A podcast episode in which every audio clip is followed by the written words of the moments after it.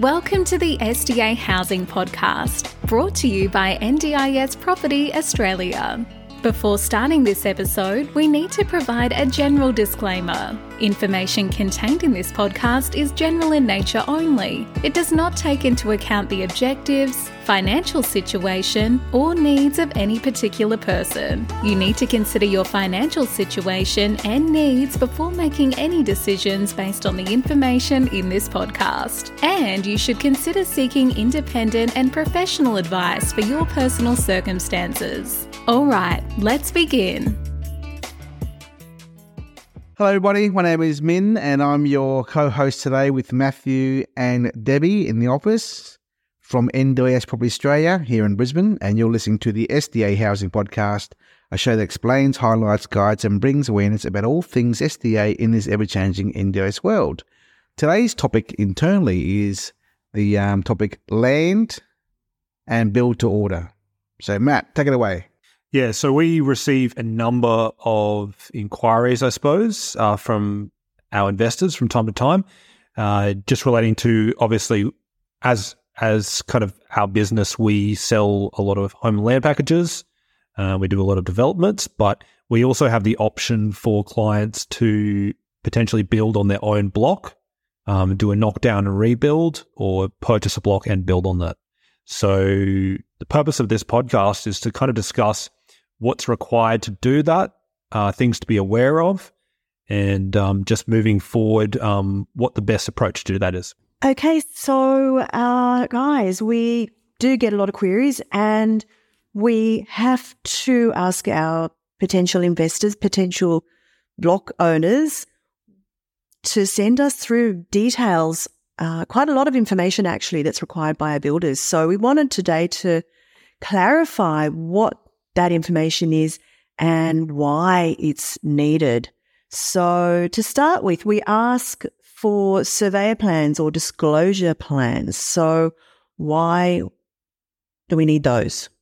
Well, that's to show the how level or flat or slopey the block is. Um, in in Melbourne, they call it engineering reports, Debbie. So engineering reports is called contour plans or disclosure plans or engineering reports. Or surveyor plan, Yeah, survey yeah. plan. Uh, so those th- these plans, these survey plans, show that it's flat and level. Uh, it shows the width and length of the block, and it shows it gives the the builder uh, comfort that it's going to be a flat block if it's not titled and, and registered yet, and then they'll be able to do the design of the of the block on the um on the block. Yeah, that's the first thing. Yeah. And I feel like that's important uh, in terms of building an N- NDIS property to make sure that if you're building, say, a HPS, you're building it on a flat block, you're building on, on a block which could be certified as a HPS or FA uh, property when it when it goes ahead. That way, you're not wasting all your time. We've had situations in the past, Matt, where people say the block is flat, and it is, but the driveway is very steep. so it must be flat from the road to the driveway to the block. Yeah, yeah. Design guidelines and easements. What's that about? no, you don't. Matt, Matt's only kidding. Is that joking. Um, so the easements are, uh, you know, you know, sometimes we have um, sewers underneath the um the land, Yep.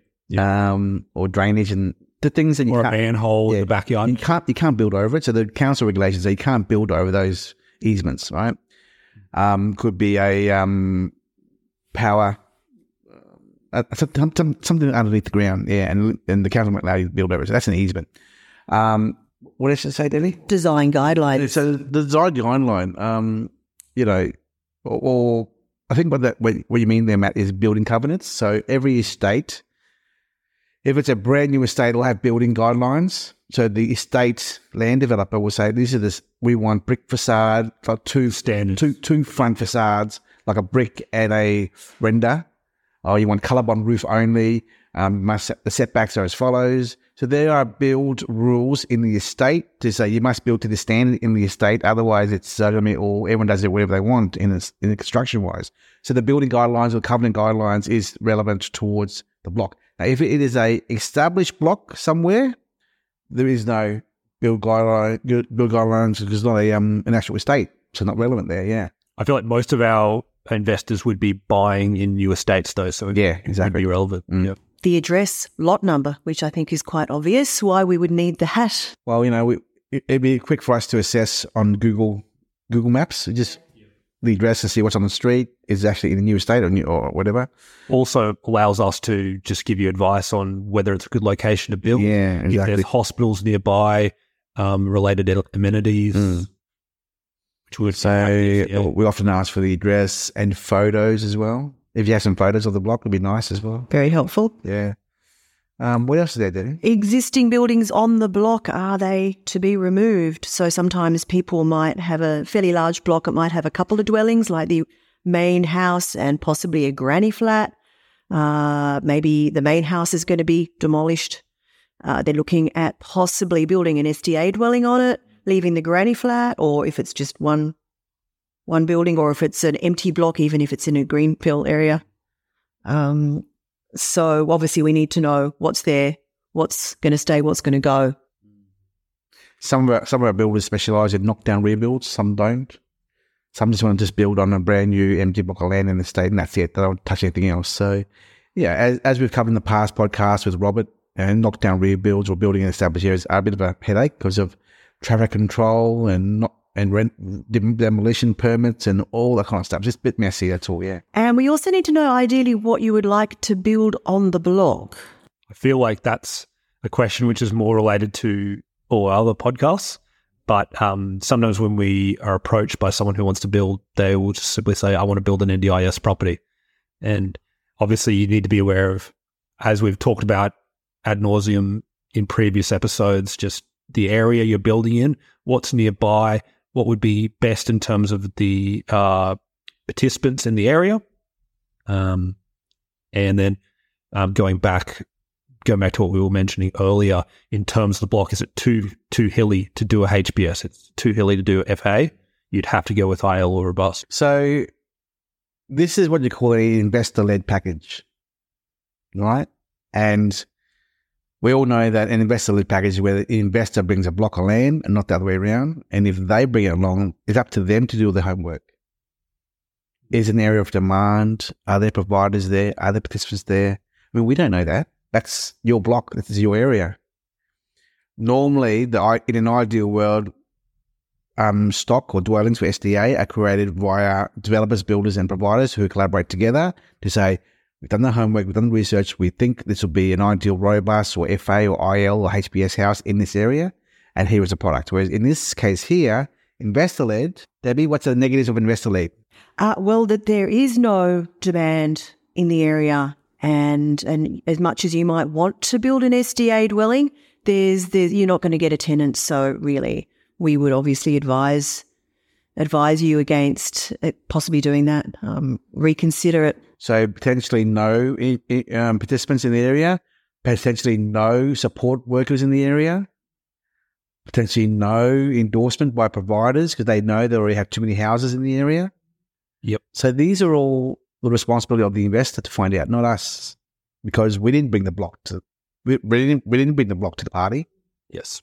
We see, yeah, we get people coming with blocks of land in, for example, Logan here in Brisbane, and we know Logan is has been pretty well overdeveloped at this point in time with SDAs. So that's somewhere that we would probably say, well, you know, you might need to reconsider because we know that there's not going to be a demand. Only if you build robust or IL and not HPS. That's right. Depends on what you want to build. So, and I guess the other aspect of what you want to build is if you're coming with a larger block, if you have the funds, uh, you might want to be looking at doing, say, a group of villas rather than just a single or a dual key. Duplexes and dual keys are probably more, more the ideal product, Debbie. Robust, give separation of, uh, of living space between participants. But as you know, it costs more to build these things. And if you're doing villas, I'm assuming you'd want a pro- uh, project manager. Yeah, exactly. out. The title and, and status, registration status of the block. Uh, so obviously that's important because it dictates when the builder can actually be in work on the block. Um, and in some cases, they are looking the builder would ideally like to build on a block which is already titled, ready to go, so they can be sure that you're actually keen to move on it. That you're not just um, all talk, I suppose. Yeah, well, but also, Matt, build build to order in this scenario is if it's too far off, you can't guarantee workers being the bricklayers, the roof, the roofie, the chippies. You can't guarantee they'll be there in about nine months' time. So the further out something is, the harder it is for someone to plan a project of construction, which takes a year.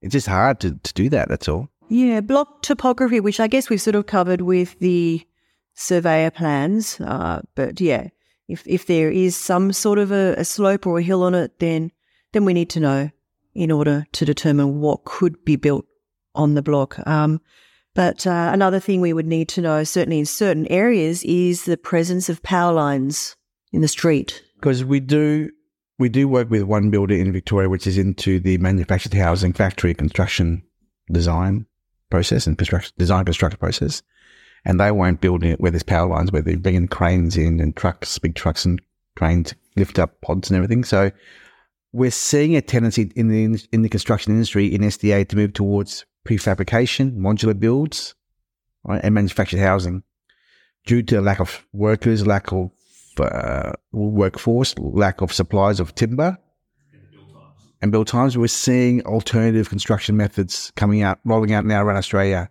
We're seeing more, we're hearing more and more of modular and prefab for SDA. Yeah.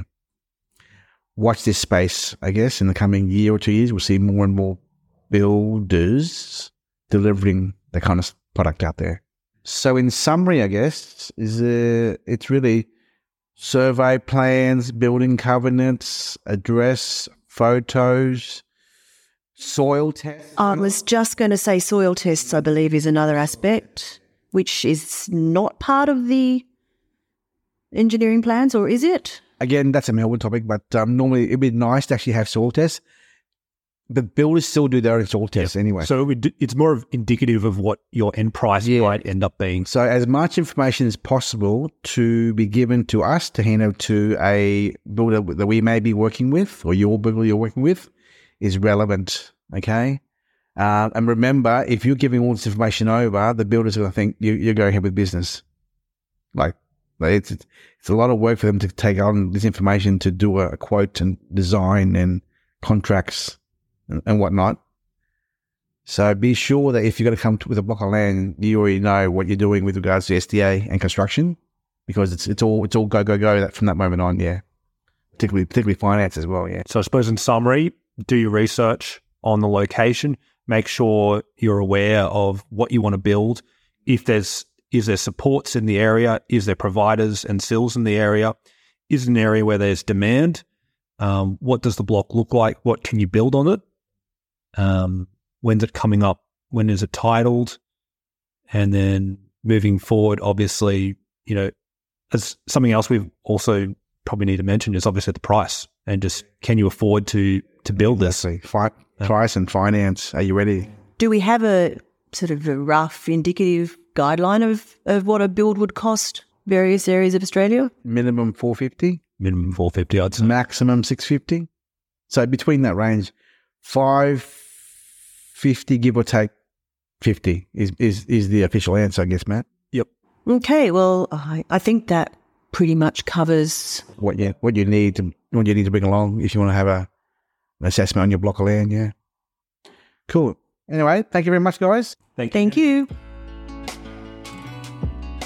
We hope you enjoyed this episode. Please make sure you are subscribed and following us so you can keep in the loop with all of our upcoming episodes. We would really appreciate it if you could leave us a five star rating, a written review, and to share this podcast with those that could benefit. Until next time, catch you on the next episode.